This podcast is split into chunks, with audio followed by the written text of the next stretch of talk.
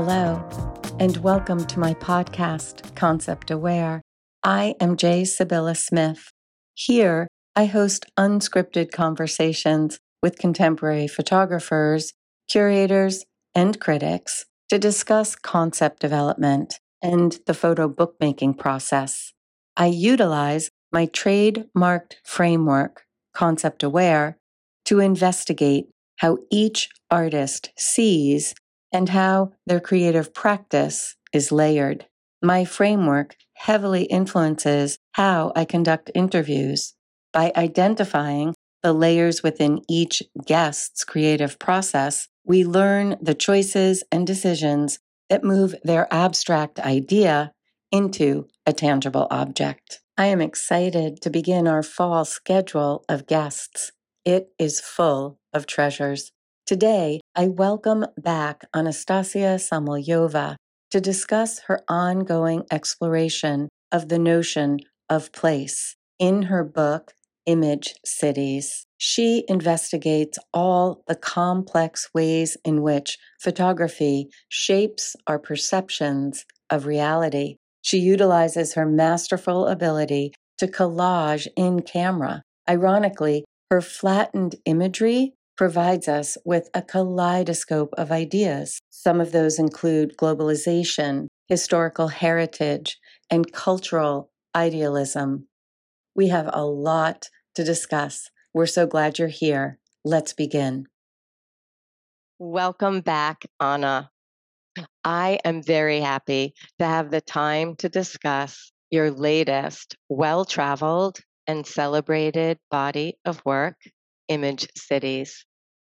I love how you articulate the circularity in your work, your studio practice informing your work on the street, how architecture is viewed in concentric circles as a primary tool of composition in your image making, to the capturing of a multitude of man made structures in relationship to current natural disasters, to how the buildings in these cities of global interconnectedness reflect the conflict of our colonial past and a projected homogenous future of streamlined luxury. You have used photography to highlight our contradictions, yet remain aware of photography's role in manipulating how we see history, see ourselves in the present, and how we project our future. I recently heard a description of landscape photography, and I'm paraphrasing here to be of large ego and big feet, a nod to it being comprised of mostly Western white male perspectives. The award you received to fund the expansion of your project, which resulted in this book covering 17 global cityscapes, is an award with the specific mission of revitalizing the documentary photo language. We will link to the Mapfre KBR Photo Award, the specifics of the award in our episode notes. I witness your engaged process with curiosity and respect. I envision you working a concept like a potter working clay on a wheel. You are in a collaboration and in a relationship with your material, in your case, the photographic image. You allow the material to lead and you innovate ways to yield the products of your material to underscore your points of exploration. I sense your active engagement with your own interests, being authentically intrigued, perhaps motivated by frustration of what we see and what we say, yet what we deny or what we dismiss. You deliver your findings with wit and wisdom. You are reflecting us back to us, asking big and bold questions. I appreciate how your work goes through shift changes and forms new relationships and deploys new experiences. How images from this book are compiled and expanded and projected into a public experience. All these manifestations are, are, are a result of your keen observational skills and razor sharp ability to construct the materiality in the image to tell multiple and complex stories. Your projects circle back and inform each other. It is fun to watch and frankly mystifying because hopefully we'll get to how you do this somehow you animate materials while activating aspects of your process simultaneously. You have an engaging manner of call and response that we as the viewer get to ride shotgun. I hope to discuss more specifically how you do this to maybe understand the chicken and the egg. Which comes first in your process? how you employ the activity between your eye, your head, and your hand. Because you use them in concert. You are both the conductor and the orchestra. Another analogy that I see is that of a spy camera. You seem capable, like a spy camera, to scan, surveil, and shoot, all with this lightning speed discernibility. I agree with David Campany's conclusion of your being, quote, an artist of intelligent play. It is a pleasant irony how you utilize a flattening of imagery to provide us with a kaleidoscope of ideas. Each turn, the components are shuffled and rearranged, each a silent alarm a reflection of the concentric circles that coexist with us as the fulcrum. I encounter your work as an urgent call to awareness. You encourage us to question and to seek, to truly see. So, how can we break into how you do this is a mystery to me because so many things happen at the same time, but they're also well thought out. And you have researched and you've got themes and issues, and somehow you orchestrate this. So let's dig in. oh, Sib, what? I, I i just don't think i can top this. I think we should leave it at that. I really do. I am so excited to be on your incredible podcast that i've listened to on my many many solitary walks while photographing. Uh, uh you know there's this expression oh pray to photo gods pray to photo gods. I, I, believe if there is a god, she sounds like you. The photo god sounds like you, and your introductions. I'm gonna play it every morning for myself. okay, I'm gonna quote you on Photo God. We'll make that. Yeah, I'll take it. and just the pace and the delivery. I don't think I've heard a better introduction in my life. Uh, well, you deserve Thank it. You. you keep me thinking a lot, a lot, a lot. And I am mystified. Like, as a you know, as I'm trying to formulate, you know, uh, what I do in this podcast is I think out loud, right? And I form an understanding in concert with the person I'm interviewing because I don't know, I can have my ideas, but honestly, I need to bounce it off of them. But you give me so many intersecting points that it's it is this circularity and and yeah, I think I had six pages of notes before I could like whittle it down. But I can I can think of one question that might might ground us because I'm really curious because I think you're a master at this and I don't know when you where this was in your own process as an artist. When did you become aware of the ability of photography to shape our perception of reality? Oh, that's a great one. It was very early on. It um, had to have been. Go ahead. I'm thinking, yeah, you've been thinking about yeah. this. On a on a practical level, that was with my architecture studies. Um, I initially enrolled in environmental design, and so that would have been now, oh my God, 20 years, more than that. this was over 20 years ago. Oh, um, I didn't realize just how long ago that was. Um, yeah, over 20 years ago. That was my college. Um, environmental design, so architecture um, with sustainable angle.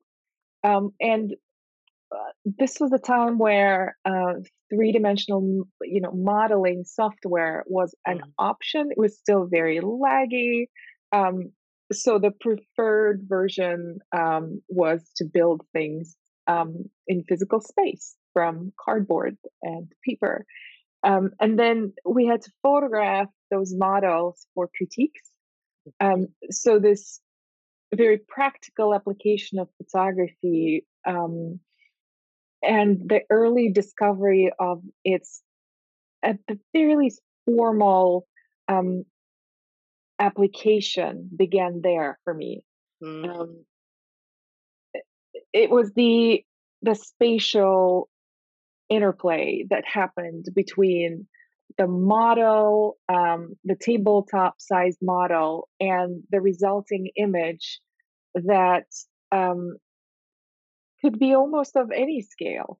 Mm. So, this illusion of space, um, a formal aspect of um, perspective and the flattening of space um, is what intrigued me first. Mm, that's so interesting, and that makes so much sense.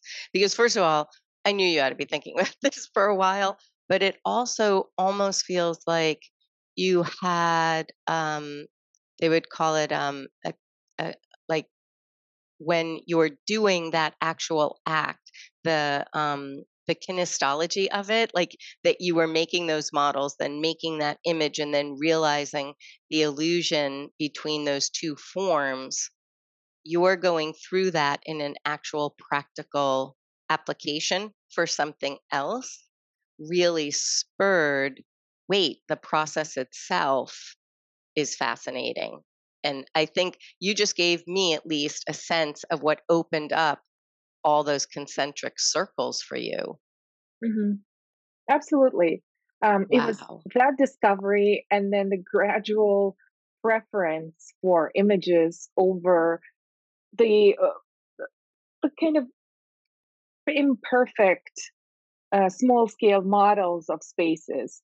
Mm-hmm. And of course, the um, the certain pressures of architecture and the timeline that's um, involved into realizing that sustainable building mm-hmm. while these concerns remain um, central to my work environmental concerns special urban planning development um, i wanted to communicate them quicker and to a wider audience um, you have to experience architecture in real life to really understand it to feel it to um, it's it's it has to be immersive. With photography, there is this option, right? The medium is reproducible; it's innate to photography. Um, so having that ability and advantage, um, that became the medium of choice. Wow. Wow. What's really interesting to me is that when I was talking about the materials and the process and the conversation I have witnessed with your work, um, that's why this concentric circle is such a part of it because you listened and thought through the process which which I talk about all the time in terms of concept aware that your focus on the process and being in conversation in the process with your materials, the product takes care of itself. It's yeah. I, I'm it reading. leads you. Um, uh-huh. Um, I'm reading Stoics right now. I think it's Marcus Aurelius who says um, the obstacle is the path. Mm, And mm, so looking at at the limitations in mhm, um, architecture, mhm. then I just build that path through a different medium, but towards the same concerns. Mm, And mm. ultimately, um, it's just the visual language. Yeah, yeah, yeah. Well, I think that's what's so fascinating is that the way in which you do see allows people to be led into an aesthetic experience that then becomes so much more. And I think that's Yeah. uh, yeah, a special a special like talent of yours or t- a a special ability but uh, it's starting to make sense to me in this in, in that you have been working the craft of the process and your visual language um purposely and with an intention which is really it, it just grows stronger because of that Yes. Um, thank you. Thank you for noticing that. and I, I just realized too that um, the people that I want to have that dialogue with, apart from you know photography having um, a really a wider audience than architecture that is location tied. Um, Mhm. I, I- so I, I am able to have that dialogue. I am able to have that target audience that I wanted. It is still uh, people who um, change our landscape, right? Who can improve it, um, hopefully, architects and with developers and with urban planners. Um, uh, and with the government that is involved in these decisions. Um, so these people, these circles are very much part of my audience and are of utmost interest for me, apart from my, um, again, usual circles of, you know, peers, of other Mm. artists and photographers. Um, yeah. Yeah, because you had mentioned, um, and we'll get to it in terms of um, somewhere in one of our conversations, you mentioned that feminist city was important to you. So I actually read it, um, which helped me tremendously um, as I was formulating my thoughts here. But um, I love that you came from a particular discipline with a particular uh, focus, being the sustainability, etc., and then moving out of that field as the language of choice, but knowing that you were targeting that very field in a much more um, uh, you you you sped up the ability to do that.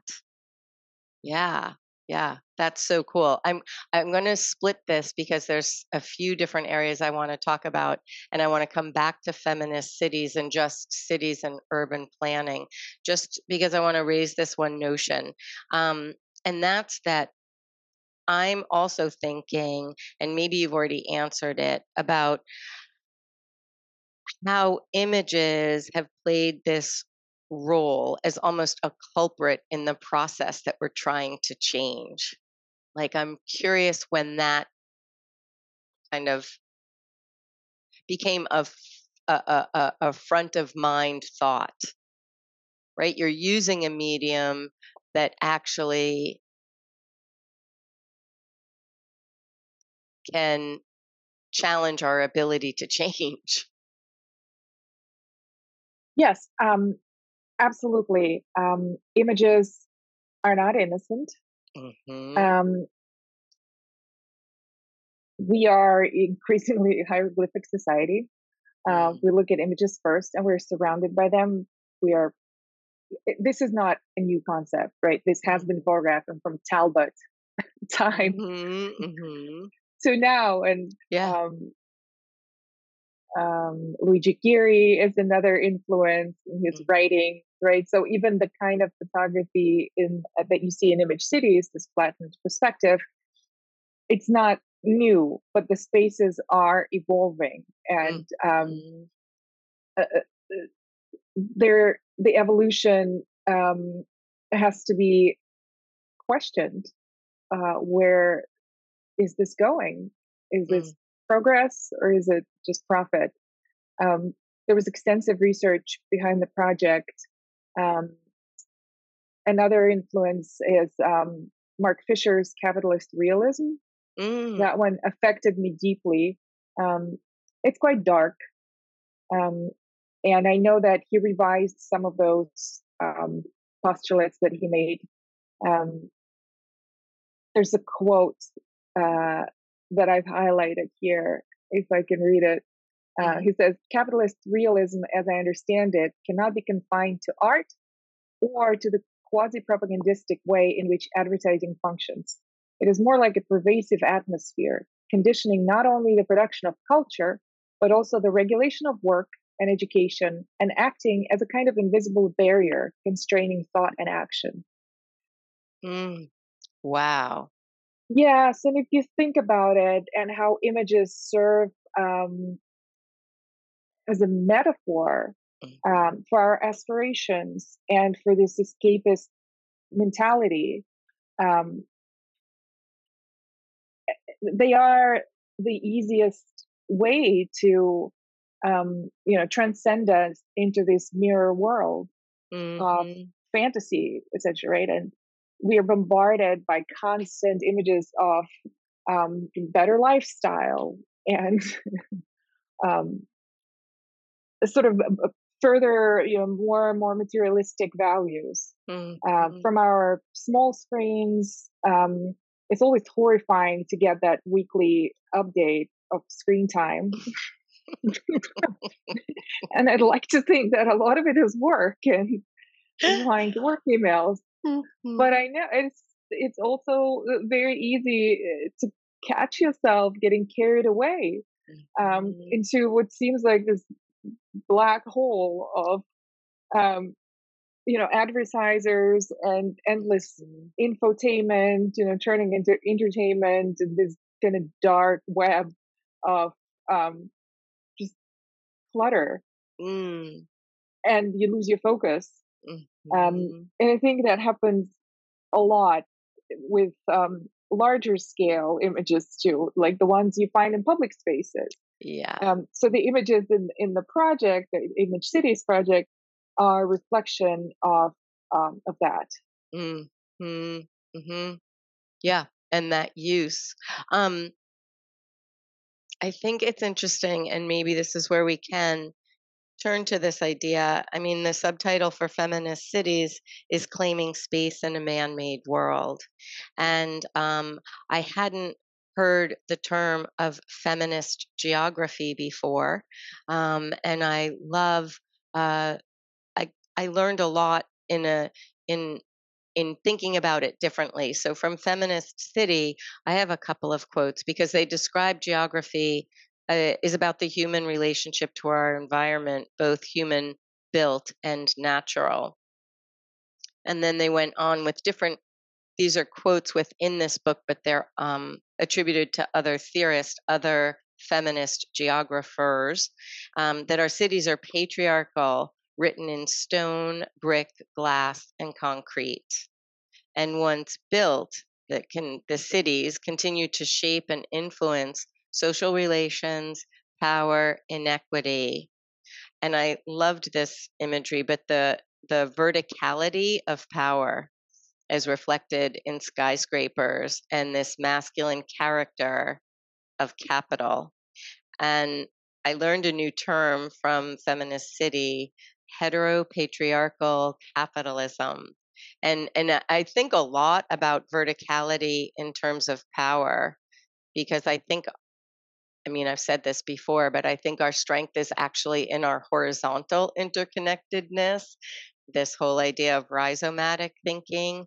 And every time we leave this plane of us being interconnected and try to go vertical and hierarchical, like good, better, best, it hasn't led us down a really good path. Um, it seems to to to be the very thing I think we're trying to change. And so I'm just raising this idea what you've brought out in terms of gender. I mean, a lot of your images in the book are women because the advertising is more predominantly of women. Um, and then I think, yeah, yeah, I think you looking, no, just thinking that you brought me to these feminist geographers looking at how cities don't reflect the real lives of women. Um, not really. Yeah. Um, there are many layers to that, and Mm. Leslie Kern's book was another key source for me. Mhm. Um, historically, cities have been designed by men and for men. Mhm. Um, verticality, you know, arguably is efficient on a smaller um, footprint, Mhm. but there are other considerations and um, uh, so many points to make. Um, I mean, from the fact that uh, as a woman, um, you're you often find yourself reflected in all these idealized bodies that are still same old, you know, conventionally attractive types and Mhm. women enjoying leisure. If you pay attention for just even one day in one of those metropolises, Mm. um, you'll start noticing that um, it's uh, women are still depicted mainly in leisurely activities or um, shopping, um, uh, cooking, um, some traditional, you know, gender roles, while Mhm. men are more in office settings. Um, it's almost 50-50 now with um, car ads. women need transportation, the suburban especially, need transportation um, um, to to arrive at those shopping centers. Um, but for the most part, uh, the very conservative gender roles still apply. And when it's reproduced in this enormous scale in advertising in public spaces, this is simply reflective of the larger picture. This is what we see on our screens. Um, this is what's reproduced in the media. Uh, and, and so, what does it mean to be reflected in all those ads while still often struggling to navigate the cities, um, especially as a, as a, a, a solo um, um, pedestrian or walker Mm. um, at night, for instance? Yeah. I grew up in the city and I, I still I live in the city. I prefer city life and I did my stint in suburbia, well in a smaller town for a few years while I was raising my um, small child. But even now, there's still considerations, there's still streets I wouldn't walk on at night. So I would seek the path that's most lit by streetlights. Um, and another thing is anatomy. What I appreciate about uh, Kern's book is an entire chapter on public restrooms and their absence. Out of the 17 cities I visited, Yes. only one uh, really delivered, and that was Tokyo. It was remarkable. the restrooms were really restrooms. You just go there to rest because it's air conditioned. And it's just absolutely sterile and it smells Oh. like lavender. I appreciate that. But as a as a woman, you know, this is this is a known fact, right? There should be double the number of, of restrooms in any Mm, public um, space or like stadium, whatever, uh, for women. Um, yeah, so there's so many layers to that, um, and I, and that goes back to cities not quite um, having evolved Mhm. to accommodate women uh, who are only welcome essentially in the public space in the last century. It's not mm-hmm. been long. Before that, mm-hmm. if you're a woman out in the street, you're a street woman. Mm-hmm. Mm-hmm. Isn't it amazing to think? Yeah, that that's yeah, and that long ago.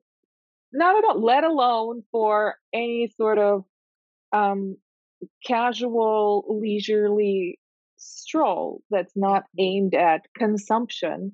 Um, mm-hmm. for a long time, the idea of uh, a male flaneur was mm-hmm. this admirable, um, this poetic endeavor where mm-hmm. men would channel their inspiration that came from those urban landscapes um, into their works of you know literature or, mm. or art um, but there was no such equivalent for, for women mm-hmm, mm-hmm. absolutely i love that one of the essayists referred to that as that you are a modern flaneuse because you were able to to actually take up that space that had not been with women in mind before. I actually was thinking when, um, after reading Feminist Cities, uh, thinking about, well, she brings up so many points, Leslie Kern, about uh, the majority of women navigating cities also often have small children, have uh, strollers. Um, this idea of even in some of the activities of women to navigate a city aren't taken into consideration in in a lot of the urban planning and the use of the public spaces etc but i was also thinking about the safety. Um, the very premise of her book is that she has one brother and yet they have such different takes on their lives that were in different cities because her brother is in it as a you know it was made for him and she is up against what wasn't made for her. Um, and I think she makes a clear um, statement of that. But it led me to look at some crime figures or some, I, I tried to kind of look around like where are safe cities or what are the criteria of safe cities or um, what are some of the statistics and i mean it is astounding in terms of the amount of of um, crime and, and violence against women perpetuated in cities. There's literally a list of 10 countries of the most dangerous, and the United States is the 10th. Um, I was able to look up in the United States what are the five top most dangerous cities for women. Um, but one of the positives uh, that I found is that there is a, a UN Women's Global initiative and it's called Safe Cities and Safe Public Spaces for Women and Girls. And from that initiative, they built a program called Safe Cities Free of Violence Against Women and Girls. And this has been over a dozen years uh, all trying to do initiatives. So I'll link to the website because I think it's really interesting of how to crack. Like you said, there are so many um, layers to this, and how do you make positive change? And like almost like you know, where do you throw your dart and say like, okay, this is the issue that we're going to tackle or address because there's so many. I love that you brought up public bathrooms. I actually had a friend tell me that I should write a book on the bathrooms in Paris because I know so many of them.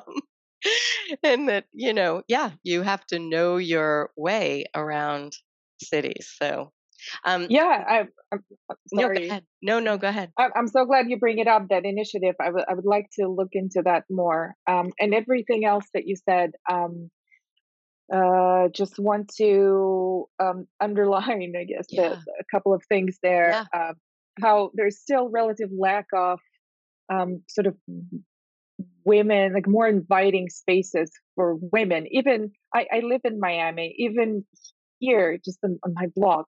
Um, but I think that um, re- that applies to many other metropolises. Um, sure, there are shared parks, and of course, still as women, um, there's a, there's that very trackable statistic on how many women get harassed in public parks, mm-hmm. especially in the evening, right, dusk or dawn. Um, and then there are playgrounds, but unless you're a mother, and now you know more and more women opt out of that, um, of of uh, you know childhood responsibilities. How do you um, see yourself in those spaces? Um, and then there are gyms, right? So outdoor gyms um, here in Miami, there's so plenty, and mm. and that's that's kind of it uh, for the spaces. Um, yeah, and even with Paris bathrooms, adorable, but the majority of them are those standing, you know, the the spiral. Yep, yep, yep. and, and, they do not smell like lavender. They don't smell like lavender. They look ad- adorable, kind of a vintage, and you see the legs there, and and then you wonder, well, what's what's for me? You know, exactly. where's where's my option in this? Mm-hmm. I can't stand. Mm-hmm, mm-hmm. No, it's true. Interesting. Well, I think um, I think you're expanding your audience to feminist geographers um, I think that I would a, very much love that. Yeah, yeah. I mean, it was even though whole... the project began with something else. Yes, yes. It was the cities struggling, you know, in, in the age of globalization, um, mm-hmm. um, which is accelerating rapidly. Right, every five years, it seems like the city fabric is transformed again and again. Um, it was inspired by this dichotomy you know, between um, the new type of architecture that is very accommodating of this enormous um, scale advertising mm. and uh, heritage um, mm. and the mm. cultural identity of each city. These are the cities that are the faces of their respective cultures and nations. Um, mm. The cities that I sampled, and the the list of those cities came from um, that's ranking that is published by uh, globalization and world cities network. Mm-hmm. So it's a it's a searchable list, and the cities are assigned a, very, I thought, funny um, the titles, alpha, yeah, statuses. Yeah, the alpha plus plus, the alpha, very masculine, alpha plus and beta. Um, mm. So I mm. picked the ones that I could go to because it was still there was still some COVID closures um, in those years. Um, and and then another source of inspiration was um,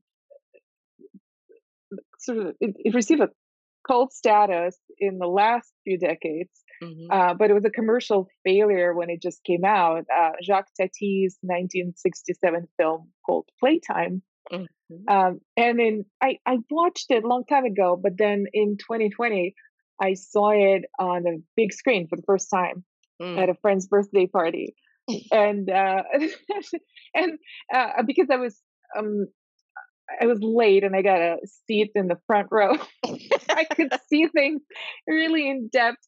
Um, and there's a scene from a tourist uh, bureau mm. there that was just so fascinating, where um, cities like Paris and uh, London, um, Tokyo um, were being transformed through this steel and glass architecture um, uh, that's of fashion in that moment in the 60s, you know, Mies van der Rohe type of um, buildings mm-hmm. that, of course, remain the prevalent type of architecture now for its efficiency. Mm-hmm. Mm-hmm. And so that was your original. That was the impetus Spark. for the project. Yes, mm-hmm. yes, yes. But as it happens with any research based project that's visual in the end, Mm-hmm. Um, you have to respond to the environment. So since these are documentary pictures and um, I am what I am, right? I'm this woman, you know, with my own history. So uh, being reflected in those ads with other female mm-hmm. figures, um, that all made an impact. I had to reflect what I was seeing. So then, of course, it expanded, and the the, the number of subjects has broadened mm-hmm. since yeah since I began.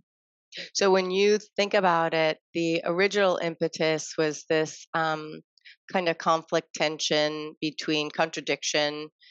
Uh, I mean, the movie sparked for you that idea of the um, the larger momentum of architecture and culture and this idea of the verticality and then that that what it seems like you were we're seeing is the contradiction with the heritage right and the mm-hmm. and identities and and mm-hmm. how we're we're becoming homogenized on a certain level but it's again contradictory in terms of you know it is not true that women uh, live in luxury or that all of us can have, you know, the idealized advertising, uh, the luxury that that even the new spaces, right? The things that you were saying are in the ads and the imagery of that is unrealized by so many people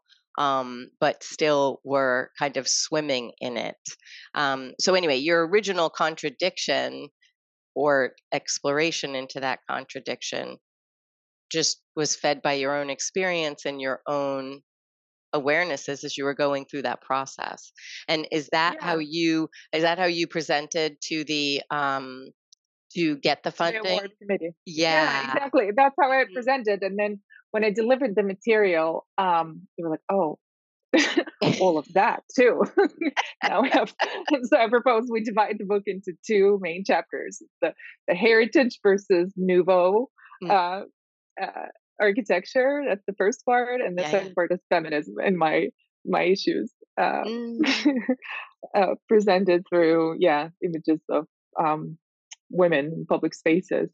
But yeah, initially, you know, with uh, a good example would be um, I think there's an entire term, and there's a there used to be a hotline in Japanese in Japanese embassy um, in Paris for people who were so disappointed with their for, for Japanese tourists who were very disappointed with their experience in Paris. if, if, you think of it, you know our perception of places, our understanding of places come from unless we visit it, comes from this fantasy image of a place, right? Mm-hmm. That's been built largely by images.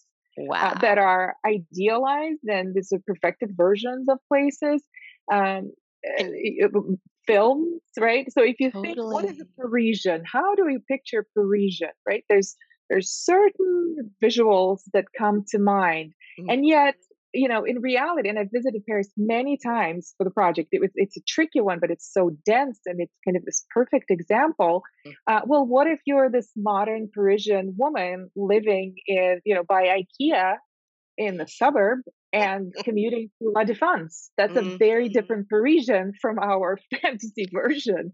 And yet, that's now this increasing number of normal people. So then the mm. cities that sort of came to define their culture and I guess um, the outside world's perception of that culture, like Paris or London, are now, uh, as we know, are increasingly gentrified and become these playgrounds for the wealthy. Mm, mm-hmm, mm-hmm. And so mm-hmm. the heritage is carefully preserved in the city centers.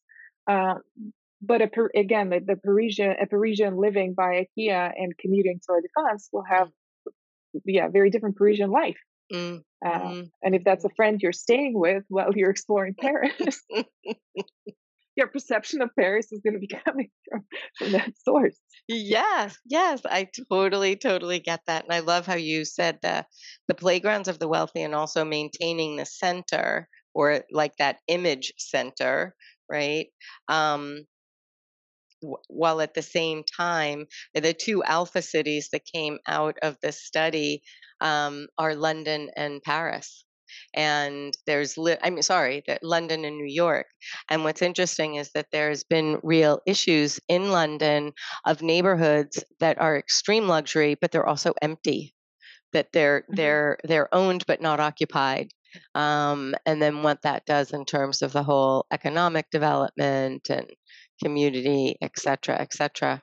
I think it's interesting, and this comes from um, having read uh, David Campany in your book, his essay, because he notes that you pose questions without attaching an opinion or a conclusion. And I think that's tr- really, really true. And so I was wondering, similar to how I didn't understand your use of all the the compositional pieces that you've been able to put together that we talked about in the beginning um, your process how how has this aspect of your work developed? Like you're presenting something but you're not you're not um pedantic you're not snarly you're not like shouting that this is what you need to think in reference to this. Like you're really just putting it out there. So how did that aspect of it, Yeah. like your ability to um invite association, like I think you have an opinion or I think you have an uh, an insight, but you're still able to share it with this Mhm. expansiveness of just kind of reflecting without hitting someone over the head. Yeah, it was. Um, thank you for that observation. And it it has been um, a very important and conscientious decision uh, Mm. in how I approach photography because it is it can be so literal. hmm Um, there's only so much abstraction you can do unless you're just a pure formalist. Uh, but my work um, has a message. hmm It has, I would say, it has a seed for the dialogue that I'm trying to um, generate with uh, a wide array of different groups of people. Um, it is eh, my photography is not insular. It's not just for me. I would still be doing it even if I wasn't showing it, but hmm uh, it is important for me to engage in that conversation. Um, and of course, David uh, David Campany's observation is uh, spot on. He knows my work very well, having edited my two books prior to this one. hmm Um, I edited Image Cities myself because it was such a short deadline between the time I arrived with my final archive of images. Um, Mm. I had 15,000 images oh my to god. choose from, and I had two weeks to submit the proposal for the actual book. So I, I don't think I left this chair which I'm sitting right now uh, in those two weeks. It was, yeah. Um, and and so this this comes from this openness um, in interpretation. While I do have an opinion, um, which shifts sometimes, also it's it's Mhm. not uh, a one way monologue. That's also critical. I Mhm. um, I propose a position. Let's Mm. put it that way, and then I involve a re- I, I I invite a response, and um, I myself learn from that response as well, and it Mm. um, then morphs into my next body of work potentially, right, or in my um, in the context that I present um, alongside the images. But they don't come with captions. And since I don't come into photography from photojournalism, where I had to develop a story, you know, from point A to point B um, with the bits of digestible, um, uh, you know, text in between Mm. um, that ties it all together and defines what each image means. Um, so you will see the list of, of the list of locations at the very end of the book. I didn't want it to be uh, distracting. Actually, I want um, the, my viewers to um, sort of free associate and also to put that sequence and the um, the certain synchronicities that form on their own. And Mhm. it's my favorite thing to respond to and to notice what people are seeing in the images because it's so different each time. The things that Mm. um, viewers point out in the recent exhibition that was at Fundación MAPFRE in Madrid, uh, the response was different from the same exhibition um, taking place in Barcelona earlier. So the kind of images that people would point out and Mm. ask me about, and the majority still thought they're double exposures or, or collages, which they're not. And then on a deeper level, um, you know, going back to childhood, uh, Mm. that is likely formed by my um, very deep rooted um, sense of suspicion and skepticism about very didactic um, Ah. for formulations and Mhm. propagandistic images that abounded in that time and they continued in this i could not believe it um, it's been 15 years that i've not lived in russia but look what's happening now so Mhm. uh, it's a very legitimate resistance to um, propaganda mm. that is primarily pictorial with um, some text. Um, and and this um, kind of exposing of the tools of the medium itself. So it's mm. the project is about cities and urban development and um, this feminist idea, feminist ideas, um, but it's also about photography and, and and what it does in the world, mm-hmm. Um, both good and problematic. Um, mm-hmm.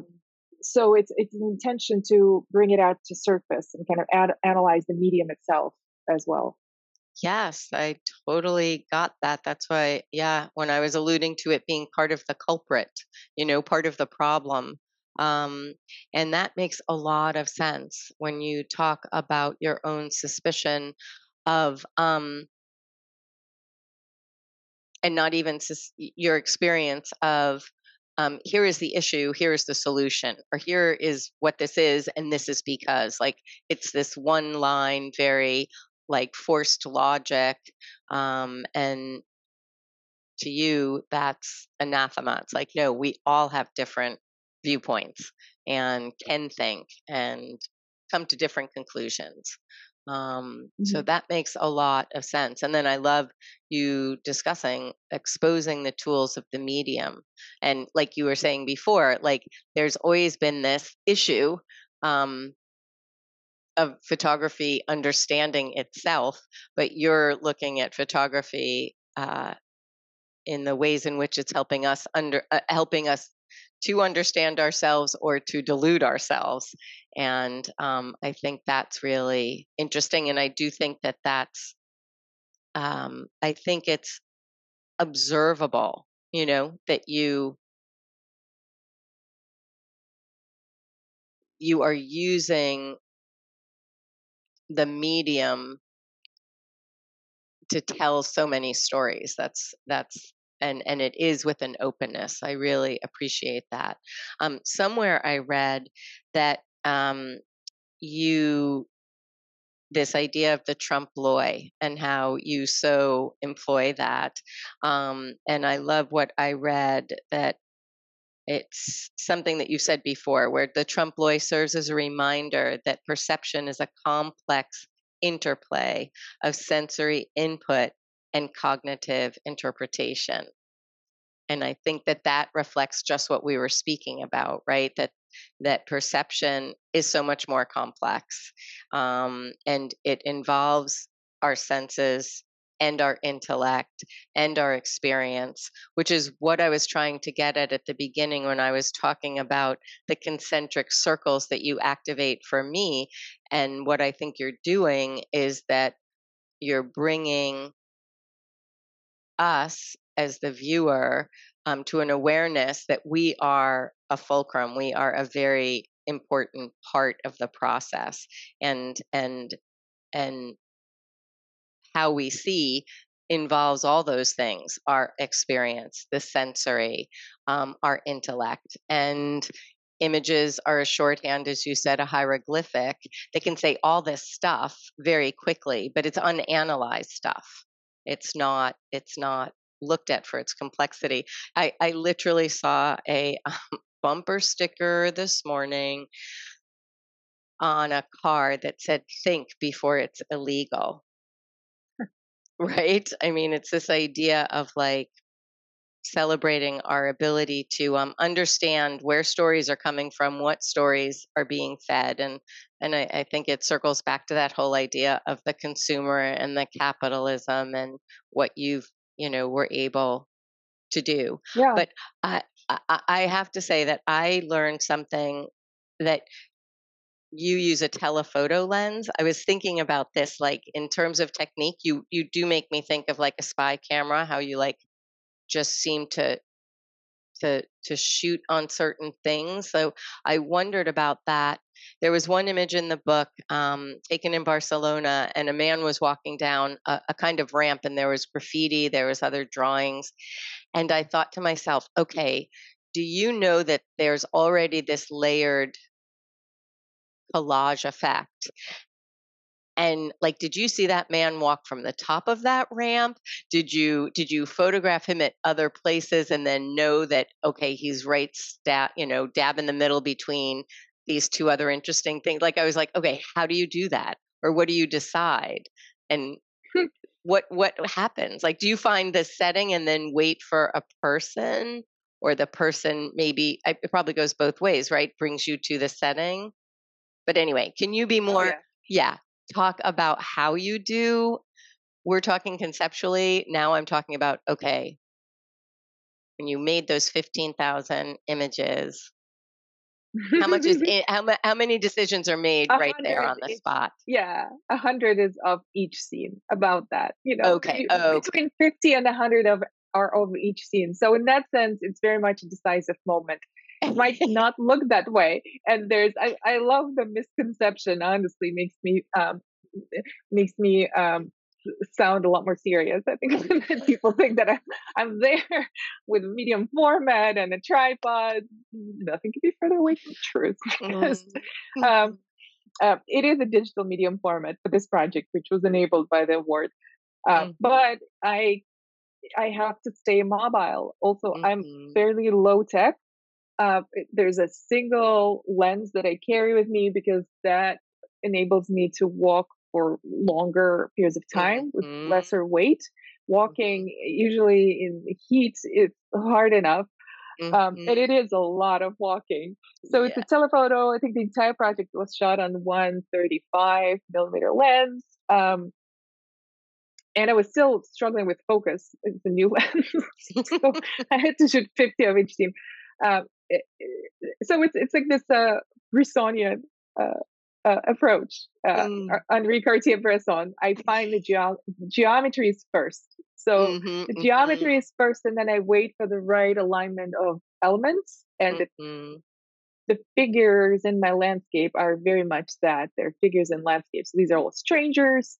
Um, occasionally, if you see a portrait, that means, you know, some more close up or mid level um, identifiable person. Uh, 90% of the time it's a conversation so there's a report people uh, consent so in that sense it's maybe slightly different it's a more female approach to street mm-hmm. photography there's still not many of us um, doing it especially in urban spaces um, so there's a conversation there's exchange of information um, and but, but for the most part, I wait. I I'm a map maker, so I'm, I make um, just very extensive maps of locations that I'm interested in. A lot of things happen in between when I visit places, and then I have to revisit them for the best light. Um, mm. Um, and I work alone. Uh, there were a couple instances where an assistant came with me, uh, especially you know if, if, it's a different language. Um, and we have to engage with uh, you know again passerby. Mm-hmm. Uh, so mm-hmm. that helped, but for the most part, I'm alone, so nobody location scouts for me. But I often reach out to people, and they would give me tips on you know things that might fit to into this project or another one. So that that's collaborative mm-hmm. in that sense. Mm-hmm. mm-hmm. Um, yeah, and it's revisiting spots sometimes throughout um, you know the course of like couple days and sometimes it's years. Mm. I just got back mm. from the west coast of Florida, Fort Myers, and revisited some places that I photographed for the Floridas book uh, and project um, that have transformed mm. in the last mm-hmm. couple of years. Um, mm-hmm. Um, so all of my work is in, intertwined. Um, uh, and and so who knows where this would end up. Mm. And then, so is there? I mean, the Image Cities has traveled uh, already in Spain. Is there a planned uh, traveling of the exhibition? Uh, it's in the works right now. So there are multiple venues um, that we're discussing. Of course, it would be great to bring it to the cities that I have photographed, and there's yeah. 17. Um, but the, the the the very firm next iteration will be in Paris for Paris Photo. I will have a solo booth, and oh, it's a great. yeah, and it's a big presentation of Image Cities, so it's focused on that project. Ah, excellent. And which mm-hmm. gallery is that? It is dot fifty one, my Miami gallery. Mm-hmm. Mm-hmm. Great. And um, there was you did do a projection project with Image Cities. What was Mm-hmm. that about? Mm-hmm. Oh, thank you for asking me because actually I spent quite a bit of time on that one. Um, you know, the book can only accommodate a hundred, could only accommodate a hundred yes. images, Yes. and then out of fifteen thousand, I wanted to pick more uh, Mm. for a slideshow. Um, so it's a it's a video installation that is projected into a corner onto two screens, Mhm. um, and it's a slideshow of 500 images, so a larger selection from the project, and then you can see um, sort of more, I guess, consistently the patterns that form um, Mhm. and the conversation between the images. And there's, of course, a certain rhythm. It's silent, but the pauses, you know, and how images fade, and the kind of pairings that I um, I did, they Mm. create a, a- a more immersive experience. yes. Um, and the format I borrowed from my favorite piece by uh, Wolfgang Tillmans, um, Mm. book for architects, um, that Mhm. he screened the Venice Biennial, the Architecture Biennial. And I Mhm. saw it when I was shooting, um, actually in Austria, in Vienna, at MUMOK. Mhm. Um, and I was just transfixed. I loved that work so much. And it, it's dark and it's kind of funny. Um, he photographs a lot of liminal spaces, you know, crowded airports, and that was very much my experience while Mm. traveling to the project. Even though half of it I actually navigated by train, because a lot of Mm. those are European cities. Mhm. Um, and so that slideshow video, it's it's part of this project, but it lives its own life. It's now screening in Portland, this Converge 45 Biennial, and it will come here to um, Hollywood Arts and Culture Center in October in Florida. Oh, good. Okay. Um, and my thinking about that is that, um, well, I love a lot of it, just what you said, how immersive it is, immersive it is, and also, um, I love how you give us the, um, it's like Hansel and Gretel, like we find out what are the the pieces of bread you're picking up, right? You see that piece in Vienna and then you utilize it. And certainly, um, the idea that you were able to pick 500, but I- I'm thinking like if you had to sit in that chair as long as you did when you had the original 15,000, I'd be in that chair for quite some time picking the 500 and then the conversation between them Mhm. because that's That took a fascinating. minute. Yeah, that took a, while, but it's only the final product. It's only 25 minutes, so I shortened it. Uh, uh, it's quite fast paced. Um, Wow. and it, it has this almost flickering effect. And so far, it's been a it's a, it's been a good response. Um, but I'm very curious to travel it further. Yeah, well, I was thinking that it's easier to travel, right? It, hmm Yeah, it's just a file hmm you sent. Yeah. Yeah. And um now I'm thinking that not only, of course, when you think about the places that it's been in Portland going to Miami, I'm thinking how it would be really great to have it in um you know schools of urban planning or or, or hitting some of the audiences that are affecting Yeah, I mean, the um, I have a a friend architect um, who works in Miami, um, and who who's an educator as well. And he said, yeah, most of contemporary architecture, um, uh, uh, like hospitals, you know, a lot of public spaces like that, uh, not residential, Mhm. um, is designed to accommodate advertising, so changing images and screens, Mhm. Mhm. billboards and screens. Mhm. And it's interesting. I mean, it makes me think about going back to your original idea that architecture is immersive. And here you're bringing an immersive experience hmm back. It's kind of like full circle.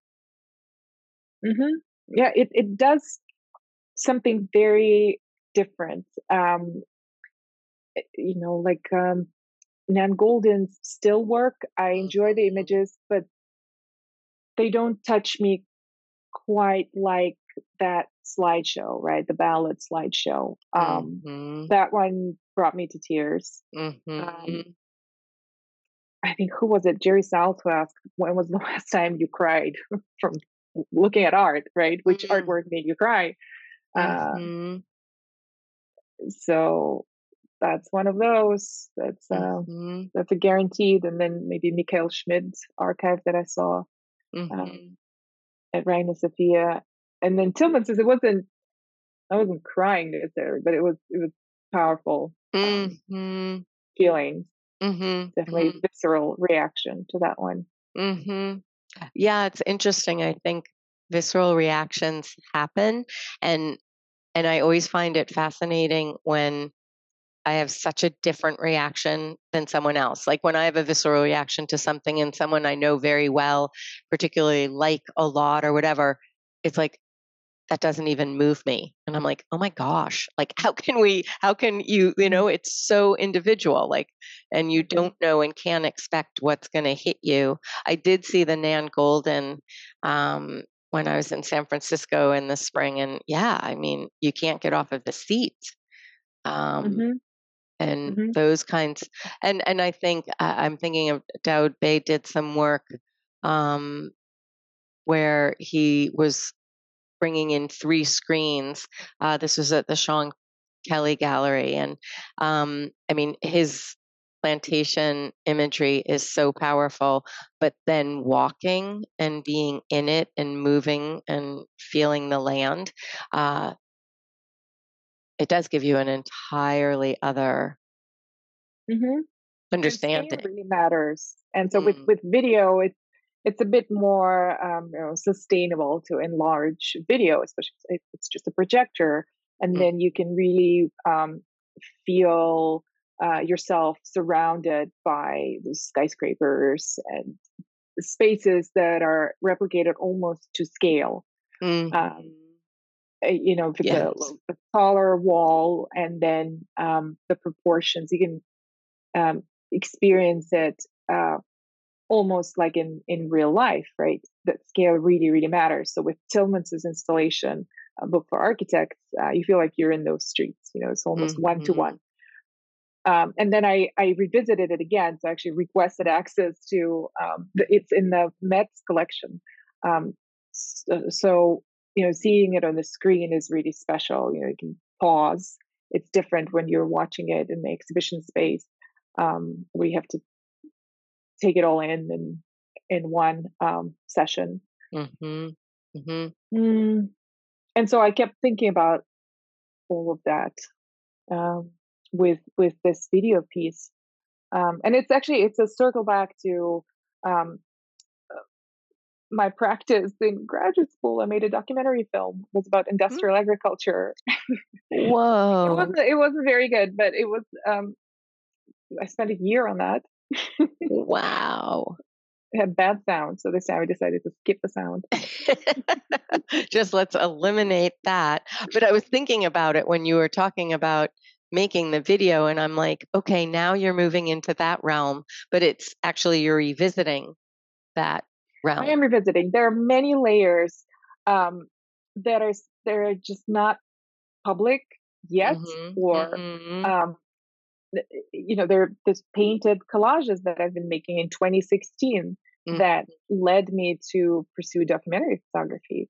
Mm-hmm. Because I wasn't before that I was a studio based um, artist, mm-hmm. uh, working with photographic images. But I, I, I wouldn't claim, I wouldn't dare call myself a photographer in mm-hmm. 2016. And then I began photographing to use the material for um, as, as as source images for for the for my collages um, that were made on printed canvases with acrylics. So I'm I'm doing that again now, mm-hmm. but it's mm-hmm. it's not not there yet to share. yeah, yeah, it's cooking. Eventually I will. It's yeah, cooking. yeah. It's mm-hmm. multiple things cooking. I think. Mm-hmm. Mm-hmm. I'm not surprised. But again, it's going to be informed by your process. So that already mm-hmm. is in the right direction. Um, that's obvious. So um, I think we're going to need to wrap, and I'm just trying to look mm-hmm. quickly at my notes and see if I left out any um, thing that I really want to make sure we we think about but I, I feel like we've covered a lot. Yeah, and I'm excited to um, to spend time with the book and and and I remember thinking about some of the um, pairings that you did and and then going back and finding out that one was Moscow and one was Brussels and and I love that other layering. So um, I hope that I can see the video projection because I think that would be wonderful um, yeah so my, Moscow could could almost be a separate chapter you know it was um I mean not in my wildest nightmares could I have imagined what would be happening, what is happening right now? Mm. Really, it mm. it feels still. Uh, there's not a day I don't think about it, and it mm. feels Orwellian. Mm. Um, but um, I haven't been back for a long time. I was invited over a decade, you know, and then I was invited for the first time in my life to exhibit in Moscow in this biennial, and that was in the summer of 2021. And I requested an artist residence. I requested the museum um, to give me a an apartment, which did happen. so I was I spent three weeks there with my camera. It was the first time I was photographing Moscow, mm. um, and it was just uh, a shock mm. to see essentially the propaganda that I suspected and feared all my life, and part of the reason why I left in 2007, in early 2008, uh, was simply this intuition that this might not be the free world we think it is. Mm-hmm.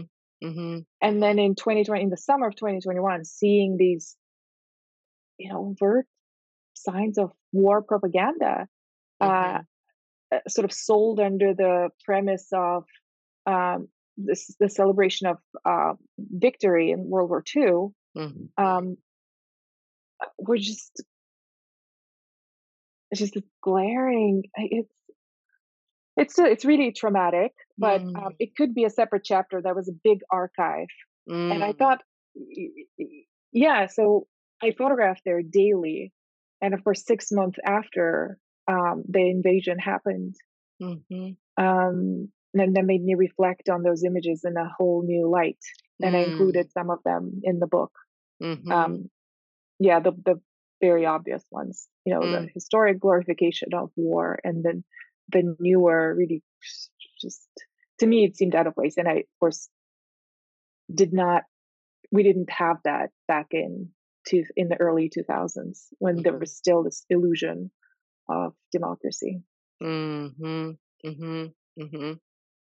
Well, yeah, it's it is such a challenging state of affairs, and uh, ever since we heard that ridiculous term of alternative facts, um, you know, mm-hmm. we're That's exactly we're, what's happening. Yeah, yeah. Supplemented by images that look so realistic. Mm-hmm. Mm-hmm. Mm-hmm. Mm-hmm. Yeah. Yeah. It is. It is a wild and um, challenging time. That's why that that that bumper sticker. It's like mm-hmm. don't take it for granted. There's a there's a there was a great piece. Um, I think it's Tom Snyder uh, wrote, and it's a very small kind of pamphlet, and it's um, uh, 20 lessons from the 20th century on tyranny because everyone walks around saying it can't happen here or it won't happen here etc and it's like if he's taking this historical look and saying you're not seeing the progression and the evolution um, yeah so maybe i'll have to include that um, in our in our episode in terms of a a, a, um, a resource um, yeah yeah. Well, that's why it's so important to pay attention and to pay attention to images too. My one of my favorite quotes is by Laszlo Moholy-Nagy, mm-hmm. who you know carried the traditions of Bauhaus into the United States. He was an immigrant as well. Mm-hmm. Um, who said the illiterate of the future? I'm paraphrasing. The illiterate of the future uh, will be not the ones who can't understand, um, can't read, but the ones who can't understand images. Mm, mm-hmm, mm-hmm. Wow, that was prophetic. Um, yeah. All right, we'll go back and get that quote. So Anna, Yeah, I please get it knew right. yeah, yeah, yeah. Well, to get all of it, but I knew that this was going to be a rich discussion, and I was really looking forward to it. And um, now I have something else to look forward to. I'll look forward to seeing Image Cities at Paris Photo, and then I'll have to hunt down um, wherever the video projection is going to be, because that sounds like it's it will it will help this go even uh, more deeper in concentric circles. Yeah. Yeah, thank you so much, Sib. Eh, Fantastic questions.